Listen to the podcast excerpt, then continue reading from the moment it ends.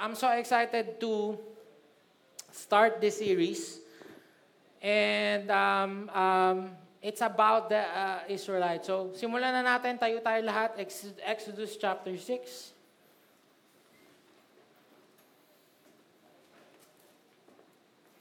Okay, buksan niyo yung Bible niyo. Exodus 6, verse 1 to 9.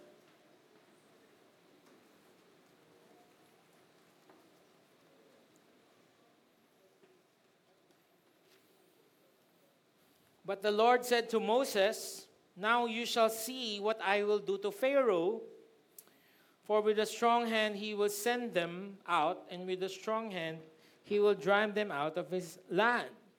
God spoke to Moses and said to him, I am the Lord. I appeared to Abraham, to Isaac, and to Jacob as God Almighty. But by my name, the Lord, I did not make myself known to them. I also established my covenant with them to give them the land of Canaan, the land in which they live as sojourners. Moreover, I have heard the groaning of the people of Israel, whom the Egyptians hold as slaves, and I have remembered my covenant. Say therefore to the people of Israel, I am the Lord, and I will bring you out from under the burden of the Egyptians, and I will deliver you from slavery to them. And I will redeem you with an outstretched arm and with great acts of judgment. I will take you to be my people, and I will be your God. And you shall know that I am the Lord your God, who has brought you out from under the burdens of the Egyptians. I will bring you out into the land that I swore to give to Abraham, to Isaac, to Jacob. I will give it to you for a possession. I am the Lord. Moses spoke thus to the people of Israel, but they did not listen to Moses because of their broken spirit and harsh slavery. Lord, I pray your word will empower. I pray your word will liberate.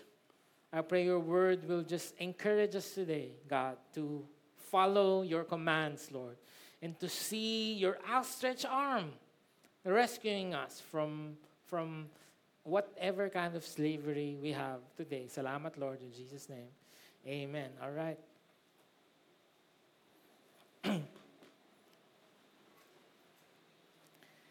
uh, last Saturday, it was Carmen's birthday. Batiin niyo siya. Ayan, dan siya ngayon. Happy birthday. Sabay-sabay tayo. One, two, three. Ayan, laba. Daming bumati sa'yo, ah.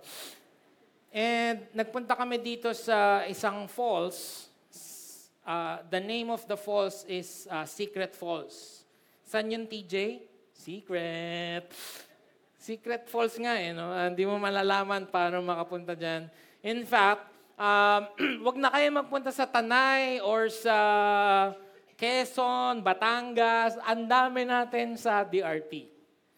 Magugulat kayo dyan sa DRT because it's an, uh, an untapped paradise. There's a lot. Uh, we go there, nagbabike kami, pupunta kami doon. Malapit lang. Sang oras, one and a half travel. Then, and then ang daming falls. So I, I encourage you, if you're looking for a nature trip, wala po akong um, kikitain dito. No? Siguro may commission siya kada pasok. Hindi, wala. Talagang gusto ko lang kayo ng uh, nature trip. Uh, all right. And uh, the thing is, before you get to the actual falls, there's gonna be a little bit of traveling that you have to do. Right? You have to you have to cross this stony road, stony road. You have to cross cross this roadless road, whatever you want to call it, and then you you have to make tawid these rivers. All right, um, and and it will take a little bit of of walking. Right? Merong pang mas mahaba daw, meron daw talon ni Eva, ewan ko kung napuntahan nyo na, three hours of walking just to get to the falls. Ah, okay na pala kami dito, 10 minutes. Ito, 10 minutes lang. And, and, and, and, and while I was uh, doing that, well, we, when we were, we were walking there, naisip ko lang, ano, na parang, di ba mas madali kung rekta na? Meron ba kayong mga ganong thoughts sa gabi? Ako mga thoughts ko sa gabi, pag alam niyo yung meme na nag, nag, nag-iisip yung mister tapos nakaganon yung asawa, yung parang ano kayang iniisip niya? Okay, siguro may ibang babae siya. Ganon, yung alam niyo yung meme na yon. Ang mga naiisip ko ganito, yung parang, bakit hindi ginawa ni Lord yung teleport? Yan. Yan yung mga naiisip ko sa gabi. Bakit yung ginawa ni Lord na dumudumi pa ang damit? Ganyan. Kaya pag tinatanong ako ni Carmen, anong iniisip mo, love? Sabi ko, "Ah, wala, wala. Ah. Hindi, sabihin mo sa akin, pag sinabi ko, walang kwenta. Bakit ginawa ni Lord ng ipis? Yan, yung mga deep thoughts sa gabi. So, isa na naisip ko, di ba? I mean, it's so much easier that if you want to go to point B, you would just, in a snap of a finger, go there. Wala, hindi, hindi nyo ako naiintindihan. Di ba ang dali na, sige, punta tayong MOA. Nandun ka na. Punta tayong Baguio. Naalala nyo ba yung ang Baguio ay 6 to 8 hours ang travel? Right? And the impatient person in us wants to skip that. Because we want to get, kasi ang, parang kami, ang point is we have to get to the falls. And even our children will say, are we there yet? Are we there yet? Are we there yet? Bakit ginawa ni Lord na meron pang journey? Listen to this, because I believe the journey is also an adventure. In fact, that's where you learn. You learn to be patient. You learn to observe things. If merong trouble sa daan, nasiraan, you would learn. You would learn how to get there. Yes, ang goal ay makarating sa paroroonan, pero let's not ignore the travel because the travel is also part of the adventure. That's what we're going to look at for the next five weeks. The journey of the Israelites. Tanong, nung sinabi ba ni God na, o sige, ililigtas ko na kayo, narinig ko yung mga tawag nyo, pwede bang gawin ni Lord na from Egypt, dali na lang sila sa promised land? Kaya ba ni Lord John? Kaya niya yun. Ginawa nga niya ilang beses sa Bible eh. Remember in the in the uh, stormy sea in the book of the, in Mark that they were in the stormy sea and sabi ng Bible and immediately they were transported to where they're gonna go. If that's possible, then why, Lord? wh- Why did you allow the, the Israelites to journey? Because the journey is also part of the adventure. And I'm getting ahead of myself, but maraming ituturo si Lord in the journey. Ikaw din, meron kang journey ngayon na inip na inip ka nang makarating dun sa dulo. Sabi mo, Lord, ganito. Tapos it's, it's not yet there, not yet happening because may journey. So, samahan mo kami. Sobrang excited talaga ako. Naubos yung boses ko sa Victory Marilao. Kakasigaw kanina. Dahil sobrang excited ako sa i-unpack ni Lord sa atin for the next five weeks. So, huwag kang umabsent. Okay? Pero magpapa-assignment ako. Pwede ba? Ngayon lang ako magpapa-assignment. Read Exodus chapter 1, 2, 3, 4, 5, and 6 this week. Pwede bang palitan nyo muna yung quiet time ninyo? Wala po akong papalitan, Pastor. Wala akong quiet time. O di, sige, lagay mo. Kasi ngayon, for, for, we don't have the time to go through all the chapters. So um, I did, I good, took snippets of chapter 1, chapter 2, chapter 3, chapter 4, chapter 5, chapter 6. Pero for the full picture, okay, basahin nyo, Exodus 1, 2, 3, 4, 5, and 6. Okay ba yun? Amen? Pap, tapos papacheck natin sa Asher bago kayo pumasok. Nagbasa po ba kayo? Ayan. So, kailangan po talaga. Alright, simulan natin, ano? The, is, the Israelites were enslaved. Simulan natin sa uh, chapter 1. They were enslaved in Egypt. Okay? For 400 years. 400 years. Okay? And now, God, getting ahead of myself, will um, let them go. Assign Moses to lead them into freedom. But, ito ano, napakaganda nito because in the next five weeks, God will use the plagues. Sabihin nyo nga plagues. The plagues of Egypt to um, show His power. Actually, nakakita ko sa internet, nag-selfie sila habang, uh, Kuya Eli, nag-selfie sila habang may plagues. Oh, uso na pala yung phone nung time na yan. Ayan, nag-selfie sila sa Nile River. Ayan, that's one of the uh, plagues. And then the frogs, nag-selfie sila sa, uh, yung frogs nag-selfie. Okay, yung mga matatanda talagang tinatanong, totoo ba? Ayan. Okay, ayan, uh, gnats. G-N-A-T-S. Okay, the wild animals. Uh, another plague. Uh, uh, famine or uh, pestilence or livestock dying. Yan, that's one of the plagues. Boils. Okay, skin disease. Uh, um, uh, plague. Okay, my favorite, hail. Okay, hail. Nagkantahan sila, to be, it's all I gotta be. Hail, grabe, no? Um, and then darkness. Darkness. And of course, the final plague of all. This is what's amazing, guys. Tingin, tingin kayo sa akin. Again, I'm getting into myself. Kala ko before, random lang yung mga plagues.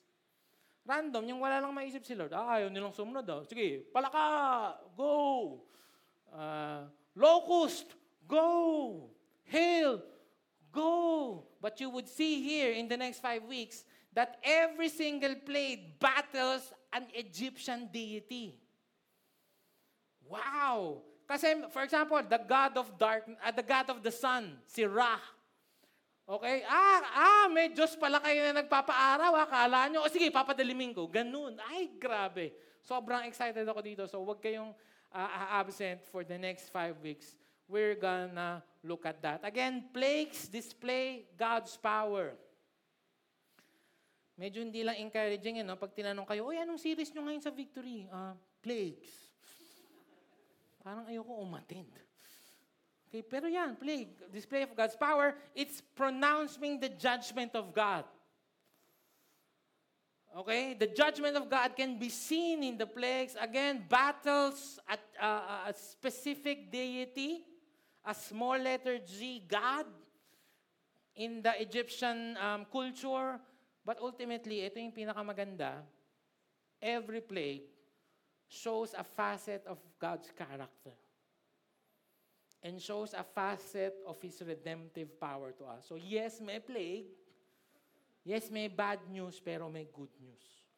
So again, for the next five weeks starting now, ito yung ating um, pag-aaralan. Now there arose a new king over Egypt who did not know Joseph. Okay, yung iba nalilito, si Joseph po, yung tatay po ni Jesus, magbasa ka kasi ng Bible. Para hindi ka nakakabali-baliktad. Si Joseph, the dreamer, remember, anak siya ni Jacob, and then nandun na sila sa Canaan, nandun sila sa promised land. It's just that, nagkaroon ng famine sa time ni Joseph. So yung Pharaoh at, uh, at si Joseph, bate nung time na yon. Sabi niya, dalhin mo na lang yung pamilya mo dito, mamamatay sila. Kaya, buong 12 tribes of Israel napunta sa Egypt. Ngayon, after so many years, hundreds of years, there, there is a new Pharaoh and, and hindi niya kilala si Joseph.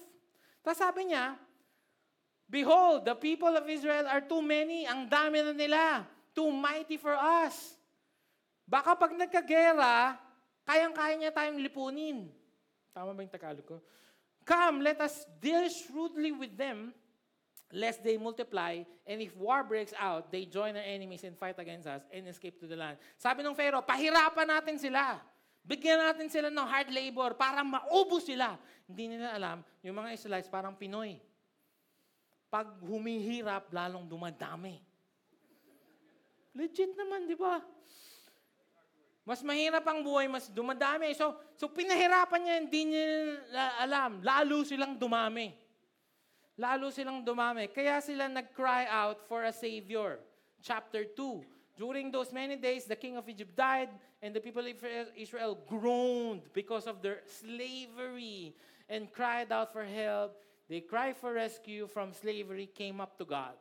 And God heard their groaning, and God remembered, sabi nyo nga, remembered His covenant with Abraham, with Isaac, and with Jacob. God saw the people of Israel and God knew. God remembered the promise to Abraham, to Isaac, to Jacob. What is that promise? That you will have your own land. That I will bless you, and those who curse you, I will, I will curse. Those who blesses you, I will bless, and the, the all the nations will be blessed through you. So may promise. God remembered that promise. By the way, makinig kayo carefully. This is what you call anthropomorphic language. Ano po? Anthropomorphic, A-N-T-H-R-O-M-O-R-P-I-C. From the word anthro, which means man,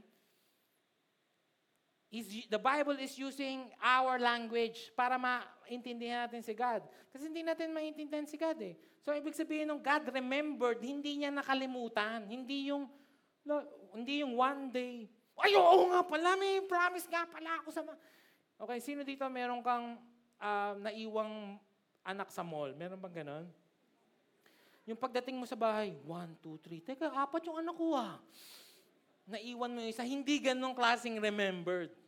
Okay? This is just anthropomorphic language which tell us, alright, tells us na, ah, na, parang will give you a picture ng, ah, nakaalala ka ng something im- important. But that doesn't mean that He forgot. Do you get it? Because God can never forget things. Alright? Mga kapatid, tingin kayo sa akin. Kung may pinagdadaanan ka ngayon, at kala mo nakalimutan na ni Lord, mga pangako ni Lord sa'yo, hindi niya nakalimutan. He's just waiting for the right time. Just like this, 400 years seems a very, very long time, but He did not forget.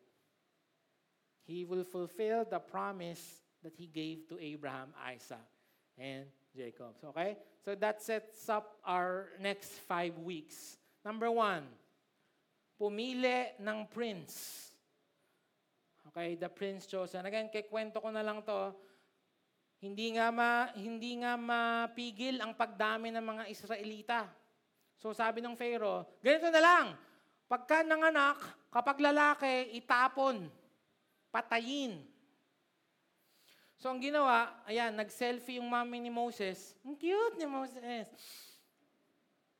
Nakaisip siya ng way. Of course, that's that's God's divine hand um, guiding her. Sabi niya, lagay niya sa Tupperware. Yung iba sinulat talaga, Tupperware. Okay. Nilagay sa basket. Alright? And he, she made anod-anod in the river. Okay? And then the princess found her, him, in the river and claimed it, claimed him at, ha- as her own. Okay? Amazing ba? Parang fairy tale. Yung iba sa inyo ngayon yung nalalaman, kaling pala. Pambira, sampung taong ka na Christian. Magbasa ka kasi ng Bible. Ay, by the way, two movies I want to recommend. Number one, The Ten Commandments is a classic movie. Okay? I, I think napanood nyo na to nung dating mga mahal na araw. Laging ito yung palabas. Meron din sa Channel 5 niyan, abangan nyo, Tagalog. Moises! Hatiin mo na ba ang dagat ng Jordan? Ganon. Okay? O kaya yung Prince of Egypt para sa mga bata naman. Panoorin nyo. Okay?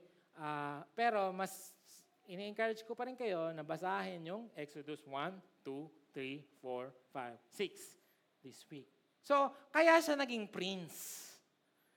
Kaya siya naging Prince of Egypt. Okay? Fast forward. Again, snippets na lang to, no? Snippets na lang to. Exodus chapter 3. Um, ang hirap i-connect, no? Kasi kanina prince siya, ngayon hindi na siya prince. Mahabang kwento to. Shepherd na siya, umalis na siya sa Egypt. Pero, tinawag siya ulit sa pamamagitan ng burning bush. Burning bush. Ito yung conversation nila ni Lord. And now, behold, the cry of the people of Israel has come to me. And I have also seen the oppression with which the Obji- Obj- Egyptians oppress them. Come, I will send you. Sabi nyo nga, I will send you to Pharaoh that you may bring my people, the children of Israel, out of Egypt. So ang picture nito mga kaibigan, he's just minding his own business. He's just shepherding the flock. It was just a day-to-day thing for him, and yet God called him in a burning bush na, anak, game na. Tutuparin ko na yung pangako ko kay Abraham, kay Isaac, at Jacob. Ikaw yung gagamitin ko. It's too hard. I have to admit with you, kung ako din yung nandoon, parang, huh? nananahimik ako dito, Lord. I'm just doing my thing. I'm gonna throw another question to you. Tanong, tinanong ko na nga kanini. Bakit hindi na lang i-transport ni Lord yung mga Israelites from Egypt to the promised land? Another question. Bakit hindi na lang lumabas si God sa Alapaap at sabihin, Hoy, mga taga may kawayan, tigilan nyo na yung mga kasalanan mga ginagawa nyo. Tigilan nyo yung kakatrabaho. Tigilan nyo yung kaka-worship kung ano-ano mga sinasampan ninyo. Umaten kayo ng victory may kawayan. Iti tapos ang laban. Punong-puno tayo sigurado the next Sunday. He's not gonna do that. In the same way, He didn't do it to Moses. He will use people like you and me. Tingnan mo yung katabi mo. As, as, as, as fallible and as weak as that person is, gagamitin ni Lord yan. Sabihin mo nga sa kanya, gagamitin ka pala ni Lord. Yung iba hindi na lang sinabi, para hindi sila magsabihan. Oh, at least tayo, safe. Gagawin tayo ni Lord. I mean, look at this. Such a hard job. One million people plus to lead. That's why he had a lot of excuse. Unang excuse niya, sabi niya, sino ba naman ako, Lord? I'm no one. I don't... I, I'm just a shepherd. I'm done with my prince days. I'm just a shepherd. I'm no one. Number two, sabi niya, I'm not smart enough. Hindi naman ako ganun katalinuhan. Hindi naman kami kasing katulad mo, pastor. Charismatic, guwapo, bagong gupit, and all. Magaling sa verse. Ako, ang alam ko lang verse, John 3.16, In the beginning, there was nothing. Mali pa yung verse mo. I'm not, I'm not, I'm no one. Wala, pastor, simpleng pamilya lang kami dito sa May dito sa Barangay Lawa, sa Barangay Saluisoy. Sino ba ako? Para bigyan mo ng ganyang kabigat na, na gawain. I cannot do it. Number three, I'm not credible. Pastor, ako yung marites sa village namin. Sinira ko lahat ng buhay nila sa kakachismis ko. Tapos sabihin ko, nagbago na ako, binago ko ni Jesus. Hindi sila maniniwala. Uh, they will not believe me. Sinabi rin ni Moses yun. Sabi niya, I have a weakness. Alam niyo yung weakness niya? He stutters. Sabi niya,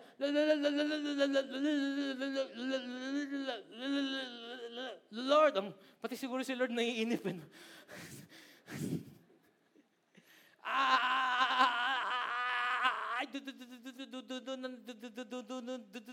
Anak, pilisan mo na. I do, do not know how to speak kasi nagsastutter nga siya. And, and probably that's, that's stuttering for him is probably different for us. But all of us, mayroong weakness. Unless your bench is perfect.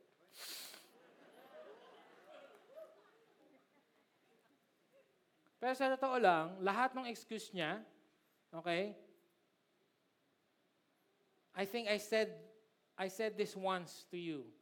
Excuses are beautifully wrapped lies. Ulit, no? Excuses are beautifully wrapped lies. Ang ganda ng pagkakasabi. Pero sa totoo lang kasi nungalingan. Bawa sinabi mo, ay, nalate ako, grabe, may traffic kanina, nagbanggaan yung train tsaka aeroplano dyan. Pero sa totoo lang, tinamad ka lang gumising na maaga. Kasi yung fifth excuse, I think that pretty much encapsulates everything. Sabi niya, send someone else. Wag na ako, iba na lang. Busy pa ako sa, sa pagpapayaman or sa pag-aaral or sa pagjojowa or sa pag something. Iba na lang. So yan talaga. Yan talaga yung puso niya. Wag na ako. Babalik na naman ako doon. Okay na ako dito. May asawa ako, si Zipporah, at yung mga anak ko. Okay na ako. Kahit simpleng buhay lang, tending the sheep. Okay kami. Everything that we need. Pero gagamitin ka ni Lord. Yes, gagamitin ka ni Lord. Not just me. But every single one of us. To fulfill His purpose and His calling.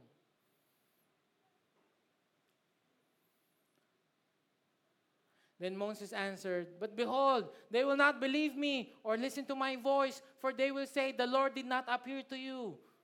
The Lord said to him, What is in your hand? Nagulat si ate natutulog. Sabi niya, ano bang meron ka? I don't know about you, ayokong gisingin ako ni Lord. 3 a.m., ang ganda ng tulog ko. Biglang, What is in your hand? Ayaw mo sumunod eh. Sabi ni Moses, a staff. This, this one? Sabi niya, this is just a normal staff. This is not even a limited edition staff. This is just a staff that I use for make palo the, the sheep. What's that? Sabi niya, okay, throw it on the ground. And so he threw it on the ground and it became a serpent and Moses ran from it. Look up here. God is not asking for what you do not have. God is not asking for you to be someone that you're not. So even with all of the weaknesses and even with all of your past, even if all of your history, God will use you. Amen? Hindi maka-amen yung iba kasi parang, saan tayo pupunta nito? And God is asking, ano ba yung meron ka ngayon? Kung ano lang yung meron ka, yun lang naman yung hinihingi niya. Yun yung hinihingi niya. And amazingly, because that shepherd's staff, that is a key instrument. It's like the hammer of Thor for what's gonna unfold in the whole Exodus story. Yun. Alam mo, meron ka? Yan, gamitin natin yan. Ayaw pa rin ni Moses, napakakulit. Nag nagalit na si Lord. Who has made man's mouth?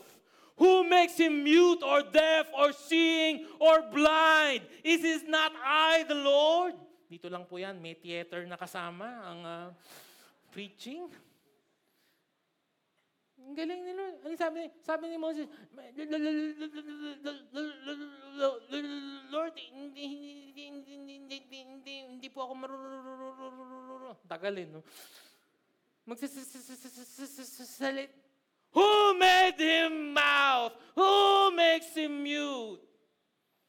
Sabi niya, kaya ko naman ayusin yan kung gugustuhin ko eh. Now therefore go, and I will be with you. I will be with your mouth and teach you what you shall speak. Wow! Thank you, Lord. Thank you, Lord. Thank you, Lord. It's not up to me. Just have to say yes to God. Because He will use you.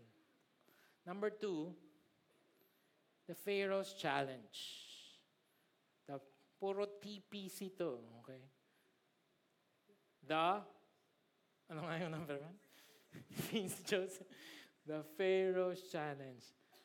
I wanna, I wanna talk about this, ano, the hardening of Pharaoh's heart. Kasi, ilang beses na rin ako natanong dito. Dito sa verse na to. And the Lord said to Moses, when you go back to Egypt, see that you do before Pharaoh all the miracles that I have put in your power. But I will, God said, harden his heart so that he will not let the people go. Now, I have asked this multiple times. And ang interpretation ay ganito, eh, pambira pala si Lord eh. Kaya naman pala eh. Siya pala yung nagpatigas ng puso ni Pharaoh. Unfair pala si God. Tapos ngayon si Pharaoh may kasalanan. Yan, marami nagtanong sa akin yan. And I admit na during that time, I was ambushed. I don't know the answer. But now, because this is the topic, I had time to study it. So here is the answer. Okay? Ilang beses yan, makikita nyo sa 7 verse 3, 7.13, 22, 8.19, yung words na either, I will harden the Pharaoh's heart, pero hindi lang yun. Because you will also read there, Pharaoh's heart become hard. Or Pharaoh's heart was hard. Or Pharaoh made his heart hard. So interchangeable. And he hardened his heart. So, so ano ba talaga? Sino ba ang nagpatigas ng puso ni Pharaoh? Si God ba? O siya? Okay, ito sagot mga kapatid. This is another example of the sovereignty of God and human will, human volition together. Okay? Number one, Pharaoh's heart, Pharaoh is already a wicked person. In particular, he has enslaved the covenant people of God. God has not hardened a morally neutral man. Okay? So ito ang ating foundation. It's not like he was kind and loving and, and his character is good. Tapos biglang hardened the Pharaoh's heart. Biglang, bigla siyang sumama.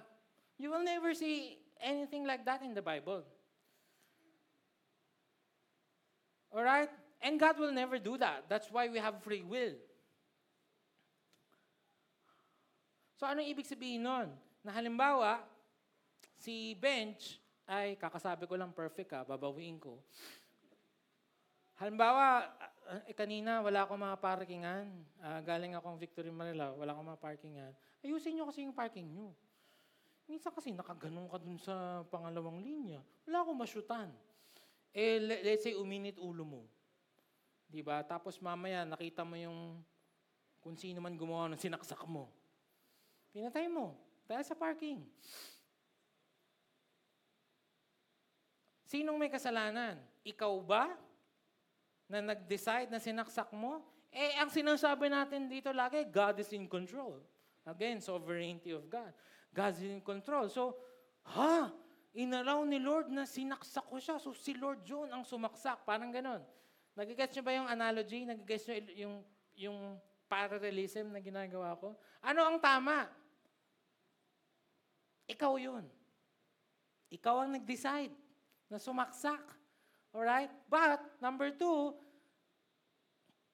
in all human actions, God is never completely passive. This is the theistic universe. Ibig sabihin, God is in control in everything, such that God hardened Pharaoh's heart, and Pharaoh hardened his own heart, is far from being disjunctive statements are mutually complementary. Anong sagot? Parehas. Again, I cannot explain it further because that's the wisdom of God. It's our decision. It's our decision to sin. It's our decision to make saksak that guy in the parking. All right? But God is in control of everything. So God cannot say na, ay, wala ako dyan, oh, si Bench lang sumaksak no. No, He allowed it to happen. And for some reasons that we cannot comprehend, just like when He allowed COVID to happen. Just like when He allowed uh, war, World War I and World War II to happen. Okay? Is it God? It's both. It's both God, man's evil, wickedness. But at the same time, God is in control. And if He doesn't want it to happen, it will not happen. Nag-guess nyo ba? Again, this will take more upuan para maintindihan. But at least, talking about Pharaoh's hardened heart, sino may kasalanan? Si Pharaoh talaga. Siya talaga yung may wicked heart. Okay? So ang sinasabi lang, when Moses was writing it, it he was the author of uh, Exodus, syempre, God is in control. Kaya nilagay niya doon na Pharaoh, he made Pharaoh's heart harden. Alright? Tuloy tayo. Ah, marami pa example niyan sa 1 Kings 22, Ezekiel 49, and 2 Thessalonians 2, 11, verse 12. For further studies, you can um, look at that. May mga language like that, that God um, made him like this. Okay. Afterwards, Moses and Aaron went and said to Pharaoh, Thus says the Lord, the God of Israel, let my people go so that they may hold a feast to me in the wilderness. But Pharaoh said, Who is the Lord that I should obey his voice and let Israel go? I do not know the Lord, and moreover, I will not let Israel go. So nagpunta si Moses and Aaron kay Pharaoh. Sabi niya, magwo-worship kami. Okay? Ah, magwo-worship kami. Pwede bang paalisin mo kami kasi magwo-worship kami? Sabi ni Pharaoh, magwo-worship kami kay Lord. By the way, pag tinignan niyo sa Bible niyo, yung Lord ay all caps Lord, L-O-R-D. Hindi capital L tapos O-R-D. Pag nakikita niyo yan, ibig sabihin niyan, ang original Hebrew ay itong tetragrammaton na YHWH. Okay? Letters of the Hebrew, Yod, He, Vav, and He. Nilagyan na lang natin ng vowels para mabigkas natin. And of course, you know what it means. Pag nilagyan mo ng vowels, the name, specific name of God, which is Yahweh. So anong sinasabi ni Pharaoh dito? Sabi ni Moses and ni Aaron, Iwo-worship namin si Yahweh. Paalisin mo kami dahil wo-worship namin si Yahweh. Itong sabi ni Pharaoh. Sabi ni Pharaoh, sinong Yahweh? Hindi ko kilala yung Yahweh yan. You know why? Because the Pharaoh believes he himself is a God. So para sa kanya, legit lang naman na parang, eh ako nga, Diyos din eh. Ang dami namin naming Diyos dito sa Egypt.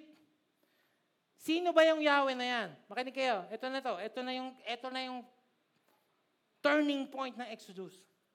Sabi niya, sino yung Yahweh na yan? Hindi ko kilala yung Yahweh na yan. Hindi ko kayo papaalisin dahil hindi ko yung kilala. And I can just see God from heaven saying this. Ah, hindi mo ako kilala? Magpapakilala ako sa iyo. Ah, kala mo, kabilang lang ako ng mga Diyos ninyo? Okay. Challenge niya si God eh. Sino yung Yahweh yan? Hindi ko kilala yan ha. And the whole story of Exodus, and this is a spoiler kasi dito yung ending ko, ay nagpapakilala ang Diyos sa Egyptians at sa mga Israelites. In fact, nag-request na sila. The God of the Hebrews has met with us. Please, tingnan nyo ang wait pa nga ni Moses sa simula. Please, let us go three days journey into the wilderness that we may sacrifice to the Lord. Ang sabi ni Pharaoh, sa verse 6 to 9, sabi niya, siguro ang dami niyong time. Siguro nag excuse lang kayo dahil gusto niyo ng holiday. Okay, dahil dyan, dahil dyan, you shall no longer give the people straw to make bricks.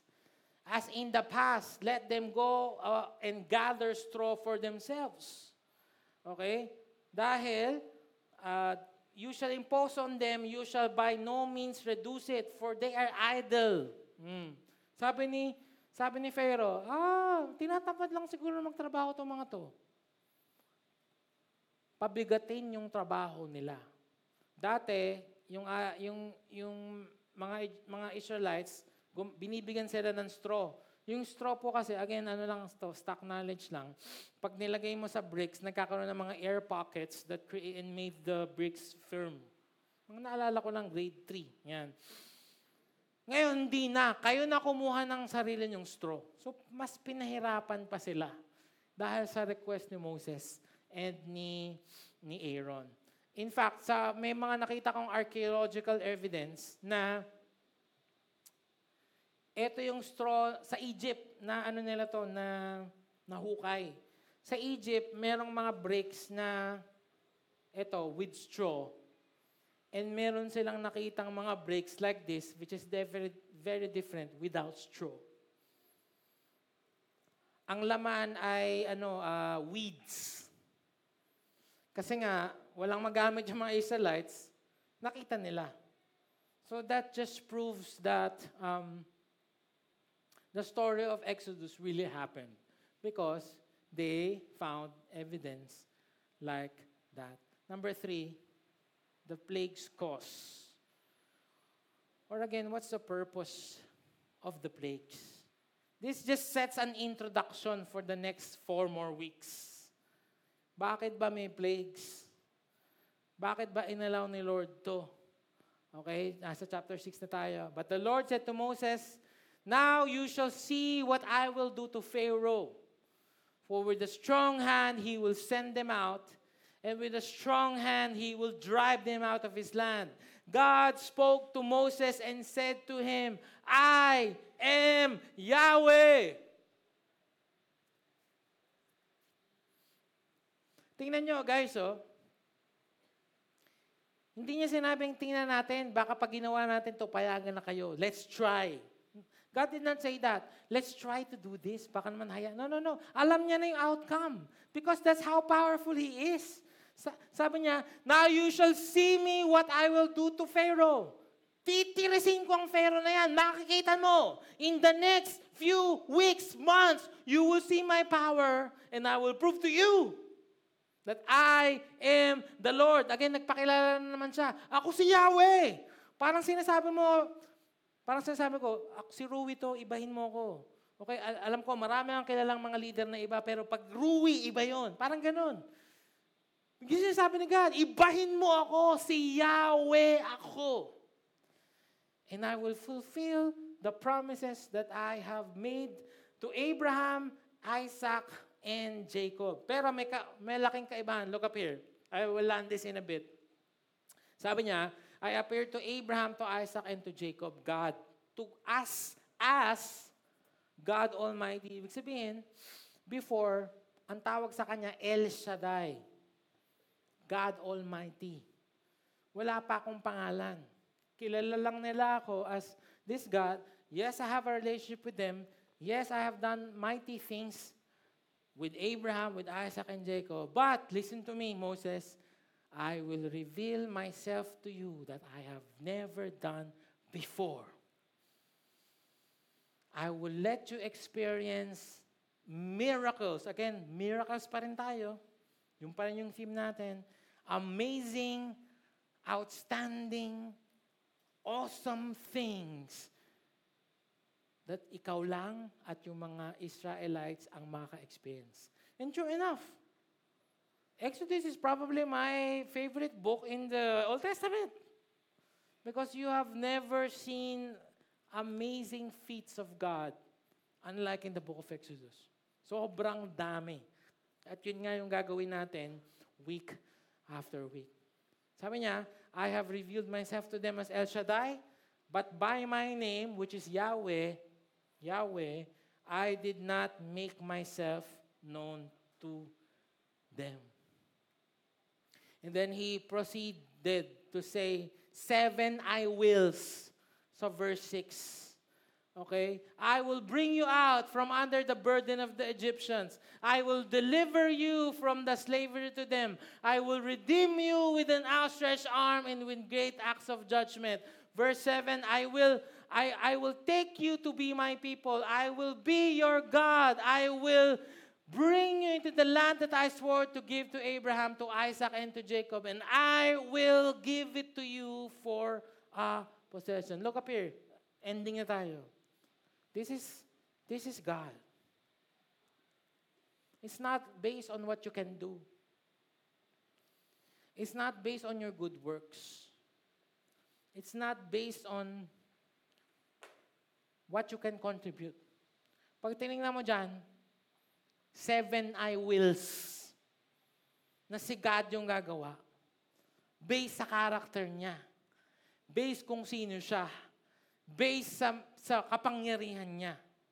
And you will sure that it will happen. Again, parang, itaga mo sa bato! Si Yahweh ako! At gagawin ko lahat ito sa inyo. What's the purpose of the plagues, as I call the keyboardist? What's the purpose of the plagues and the book of Exodus? Is to make myself known to you.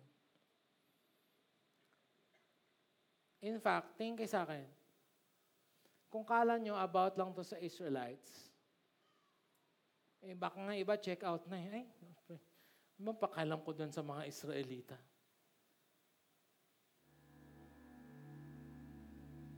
This is also about you. Listen to me. The reason why you're afraid of your finances, because you do know you do not know God. The reason why you're panicking, na kailangan mong bayaran to, because you do not know God.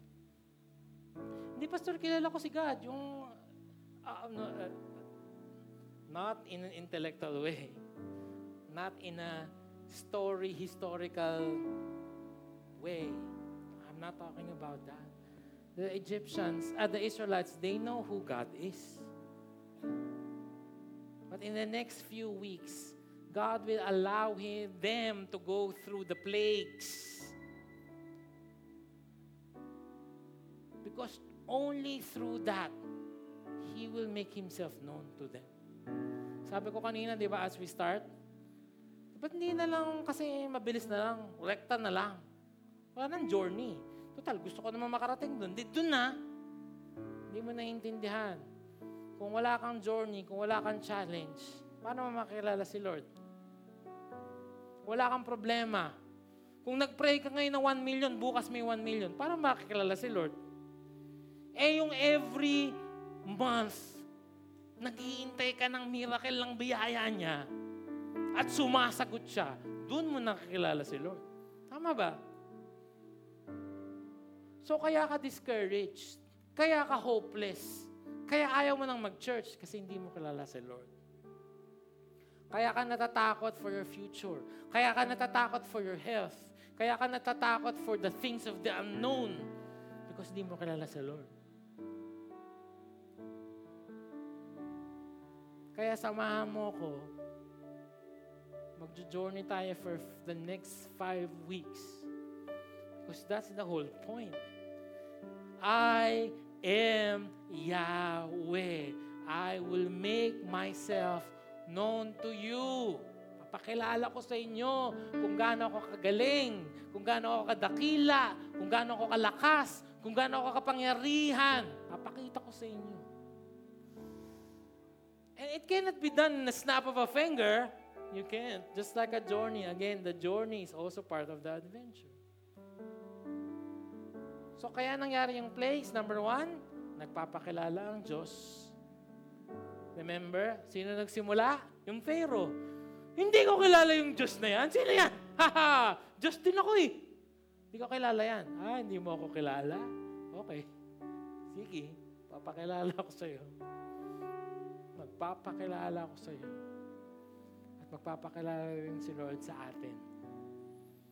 Again, every plague uncovers a facet of God's character. Yes, may judgment, but at the same time may redemption. And also, because of that, papatunayan ni Lord na I will fulfill my promises to you. Mga kapatid, merong pangako ang Diyos sa inyo. I'm sure. A plan to prosper you, plan to to to bless you, to give you a hope in the future. There's a plan.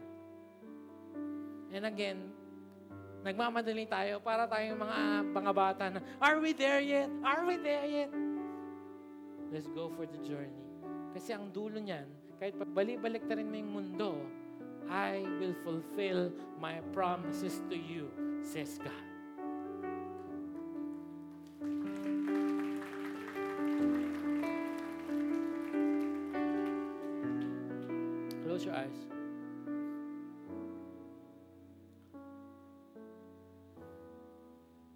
We just thank you for today.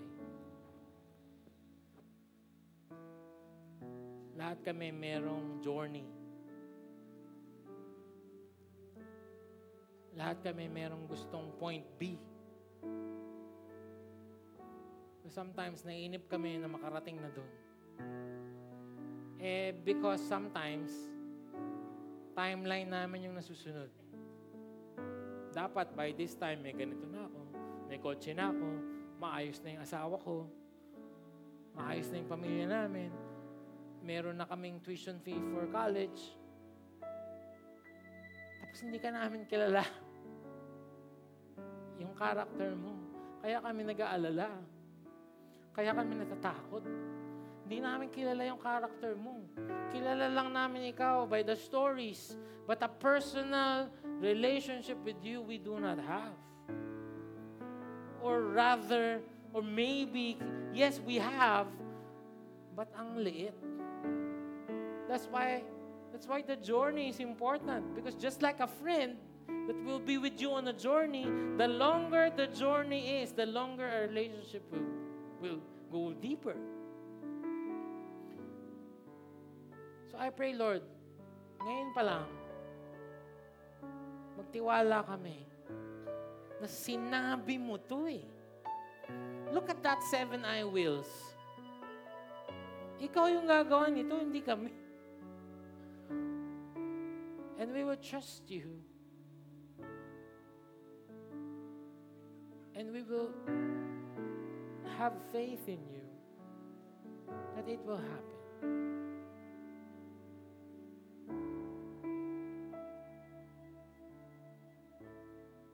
As your as your um, eyes still closed, gusto ko lang balikan yung seven eye wheels. Uh, Angel, pwede bang pa- pabalik doon sa mga eye wheels? I want to declare this to you. This is for the Israelites. But I believe in the same way because we are Abraham's heir, we also have this promise. And I want I want you to claim every seven I wills na promise ni God. Number one, I will bring you out from under the burdens of the Egyptians. Kung sino man yung nagpapahirap sa inyo ngayon, kung sino man yung you're under the slavery of, maybe it's it's it's it's it's a sin. That the Lord is saying, I will bring you out. I will deliver you from slavery to them. If you're under the uh, under the the the, the, the uh, slavery of addiction or, or pornography or or as uh, um, uh, smoking or or alcohol, I will deliver you, says the Lord. I will redeem you with an outstretched arms and with great acts of judgment. Victory may kawayan. I fasten your seatbelts because you will see this. Same miracles left and right. I will take you to be my people. I will be your God. I will bring you into the land that I swore to you. I will give it to you for a possession. Lord, we claim this and we thank you because this is not about us. This is not about what we can do. It's about who you are, your character, your power. Thank you, Lord. Na ikaw yung makapangyarihang Diyos. Natuto pa rin lahat ng pangakong ito. Salamat, Lord. Because of that, you deserve all the glory and praises forever and ever and ever and ever and ever. Thank you, Lord. Amen.